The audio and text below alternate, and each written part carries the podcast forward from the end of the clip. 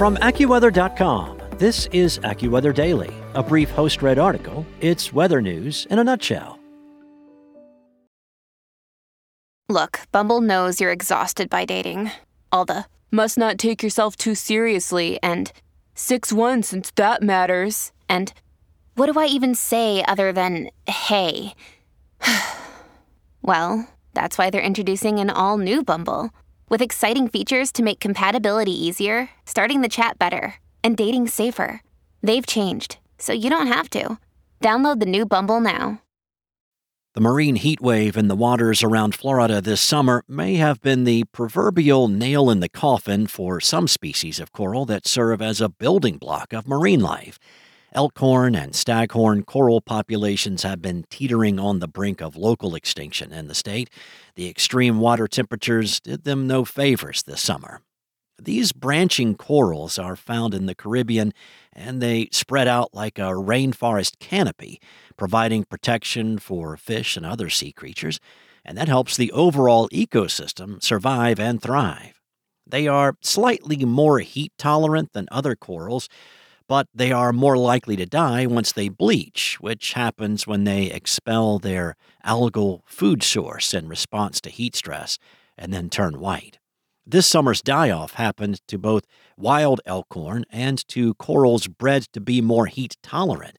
Coral conservationists have been trying for years to use these varieties to restore the disease ravaged population. The water around Florida and the Caribbean this summer was up to 3 degrees Celsius above normal, causing mass bleaching and a die off, according to researchers. The coral was so plentiful back in the 1960s and 70s that it was like blades of grass, but now they have become scarce. A 2020 study of the Elkhorn coral population in the upper Florida Keys found it was functionally extinct or unable to reproduce effectively on its own and contribute to the ecosystem, and may face local extinction over the next 6 to 12 years.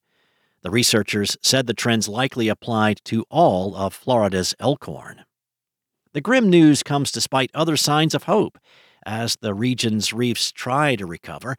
Florida reefs are only just able to start recovering now that ocean temperatures have dropped from bathtub like 90s to levels the heat sensitive corals can better tolerate. Scientists have known since the summer that a mass bleaching event and die off was happening, but they still don't know the full extent of it or how bad it will be in the long run. Bleached coral may still be alive and recover now that water temperatures are cooler. Conversely, more coral could die because of vulnerability to disease in the months that follow bleaching, say the coral experts, emphasizing that a major mortality event is probable, but the extent of it won't be known for a few more months. There is some good news, though. Coral scientists are seeing some shockingly fast signs of recovery at reefs recently surveyed, and on the prospects of using science learned from this event to give the species a better chance to survive the next heat wave. The prospects for coral recovery lie in a vast rescue effort this summer. Coral conservationists moved corals to deeper water, cooler nurseries, and harvested diverse genetic specimens, and then put them in a living gene bank on land. Also of interest at AccuWeather.com, read about the 85 year old grandmother who rode her bike around Scotland this summer and why she did it. Also, has New Orleans' water supply been spared from saltwater intrusion? You can find out the answer to that question and more at AccuWeather.com. And for your local forecast at your fingertips, download the AccuWeather app. Enjoy the rest of your day. I'll be back tomorrow with more. Want to learn how you can make smarter decisions with your money? Well, I've got the podcast for you. I'm Sean Pyles, and I host NerdWallet's Smart Money Podcast.